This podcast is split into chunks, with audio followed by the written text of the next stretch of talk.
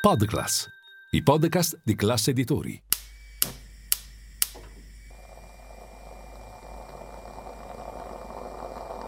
Buongiorno dal gruppo Class Editori. Io sono Massimo Brugnone, oggi è martedì ventuno novembre e queste sono notizie a colazione, quelle di cui hai bisogno per iniziare al meglio la tua giornata.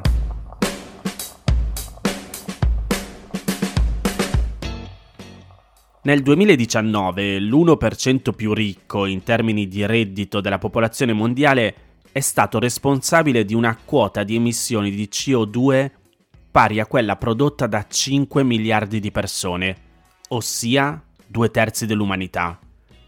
I dati arrivano dal report presentato ieri da Oxfam, a pochi giorni dall'inizio della COP ventotto sul clima di Dubai, in programma dal trenta novembre al dodici dicembre.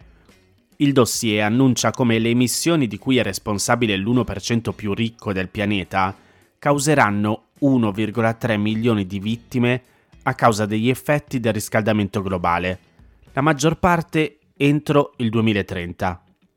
Il rapporto offre anche un'analisi dei livelli di emissioni per diversi gruppi di reddito nel duemiladiciannove, l'anno per cui sono disponibili i dati più recenti, e nel duemiladiciannove appunto l'uno per cento più ricco del pianeta, cioè settantasette milioni di persone, è stato responsabile del sedici per cento delle emissioni globali di C O due derivanti dai consumi, una quota superiore a quella prodotta da tutte le automobili in circolazione e degli altri mezzi di trasporto su strada.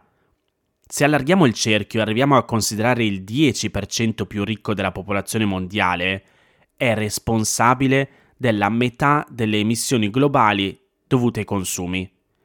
In Italia, sempre nel duemiladiciannove, il dieci per cento più ricco emetteva a causa dei propri consumi il trentasei per cento in più rispetto al cinquanta per cento più povero della popolazione. Tornando ai dati a livello mondiale, chi fa parte di quell'uno per cento più ricco per reddito inquina in media in un anno quanto inquinerebbe in millecinquecento anni una persona appartenente al restante novantanove per cento dell'umanità. Di fatto, spiega la nota di Oxfam, ogni anno le emissioni di questi super ricchi annullano la riduzione di emissioni di C O due derivanti dall'impiego di quasi un milione di turbine eoliche. E nel duemilatrenta le emissioni di carbonio dell'uno per cento più ricco saranno ventidue volte superiori a livello compatibile con l'obiettivo di contenere l'aumento delle temperature entro uno virgola cinque gradi stabilito con l'accordo di Parigi sul clima. Ora la domanda è: che cosa possiamo fare? Tra le proposte avanzate da Oxfam per rispondere alla necessità di dare una risposta sia alla crisi climatica che all'acuirsi dei divari economici e sociali, troviamo l'introduzione di una imposta progressiva sui grandi patrimoni, a carico di chi è al vertice nelle nostre società, come lo zero virgola uno per cento dei cittadini più ricchi, e cui sono associate emissioni più elevate. Vi metto il report con tutti i dati nei canali Telegram e WhatsApp di Notizie Colazione.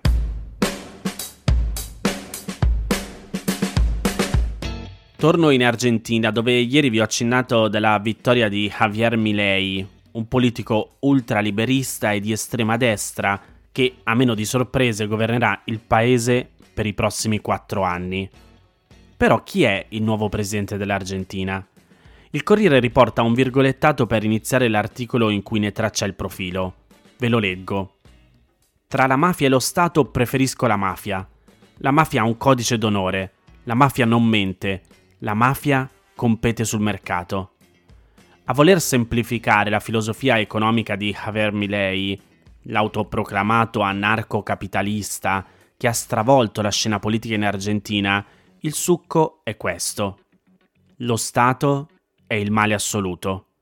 Milei si è presentato come un outsider antisistema, ha conquistato le primarie d'agosto ed è rimasto sempre in testa a quasi tutti i sondaggi, con il trentadue trentacinque per cento.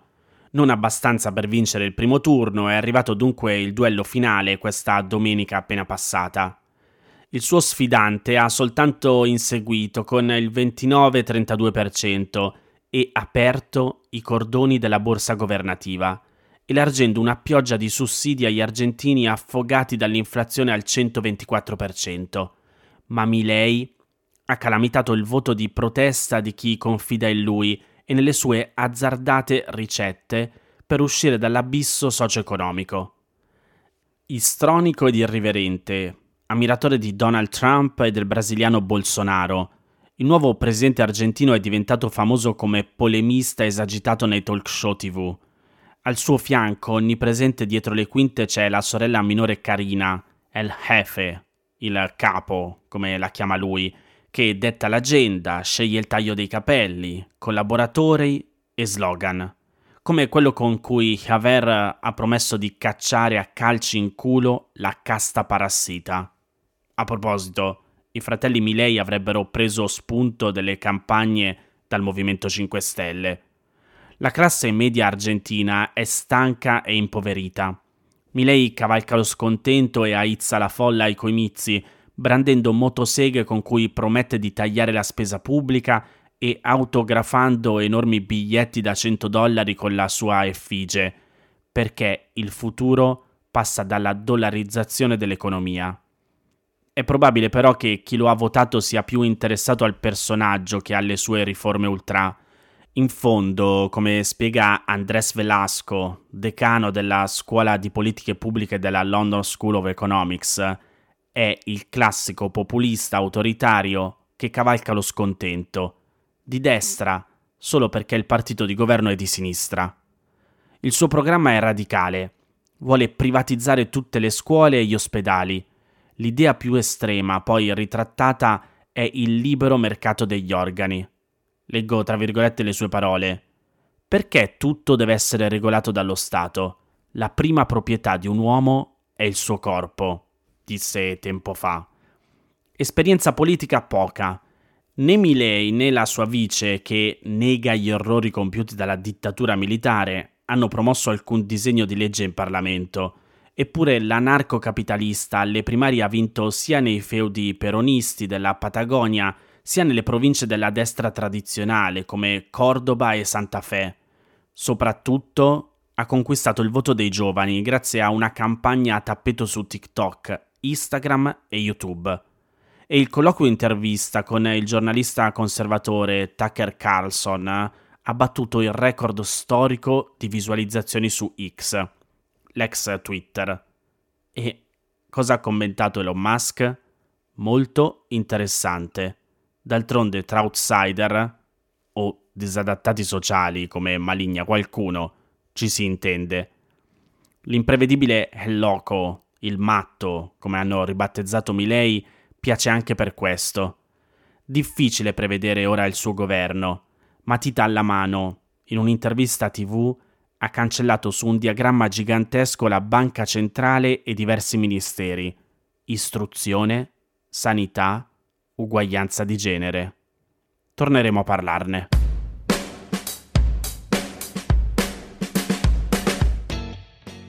Repubblica ha pubblicato un articolo che ha intitolato così: La Norvegia alletta gli infermieri italiani, tremilacinquecento euro al mese, voli e alloggio. E secondo Nursing Up, sindacato nazionale infermieri, attraverso un'agenzia di recruitment spagnola dalla terra dei fiordi starebbero opzionando sin da subito i migliori studenti italiani. Come dicevamo prima, stipendi fino a tremilacinquecento euro netti, esclusi premialità, in molti casi anche affitto e bollette pagate, volo pagato dall'Italia e contratti a tempo indeterminato per opportunità che rappresentano vere e proprie scelte per la vita. Non è finita qui. Pur di avere i nostri professionisti, la Norvegia accetta anche studenti del terzo anno in infermieristica. In realtà non è la sola. Molte offerte arrivano anche da Arabia Saudita e Emirati Arabi.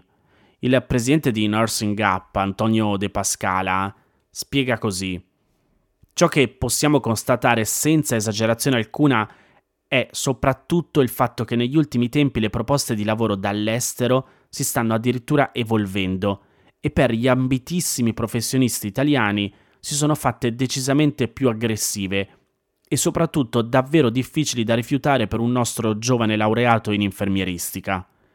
Siamo di fronte, dice sempre De Palma, ad una vera e propria caccia aperta agli infermieri di casa nostra, che va avanti da alcuni anni, con una pericolosa emorragia di professionisti che le nostre istituzioni non riescono in alcun modo ad arginare attraverso piani alternativi di valorizzazione. Insomma, dopo la Svizzera, dopo il Medio Oriente, le agenzie di recruitment internazionali si stanno ora concentrando in accurate selezioni per alzare ulteriormente il livello della già fiorente sanità del Nord Europa, scegliendo tra i migliori professionisti provenienti da altri paesi. E tra questi, l'Italia ha un ruolo importante anche per la solidità del percorso di studio che ha pochi eguali nel contesto della sanità del vecchio continente.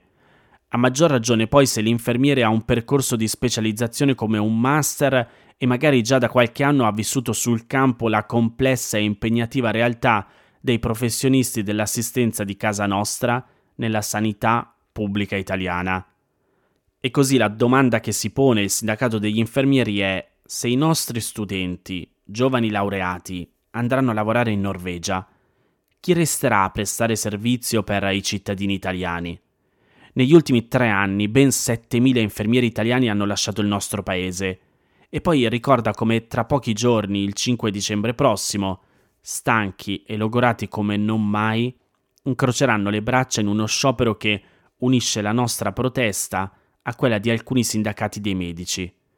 Tutto questo mentre l'Europa pesca a piene mani, addirittura aprendo la selezione ai nostri migliori studenti non ancora laureati.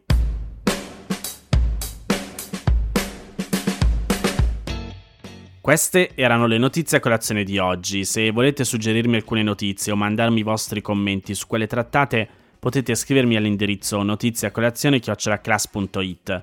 Se volete rimanere aggiornati, ci sono il canale Telegram e WhatsApp di Notizia Colazione. Li trovate nel sommario della puntata insieme al link per gli altri podcast del gruppo Class Editori. Io vi aspetto domani per iniziare insieme una nuova giornata. Un saluto da Massimo Brugnone.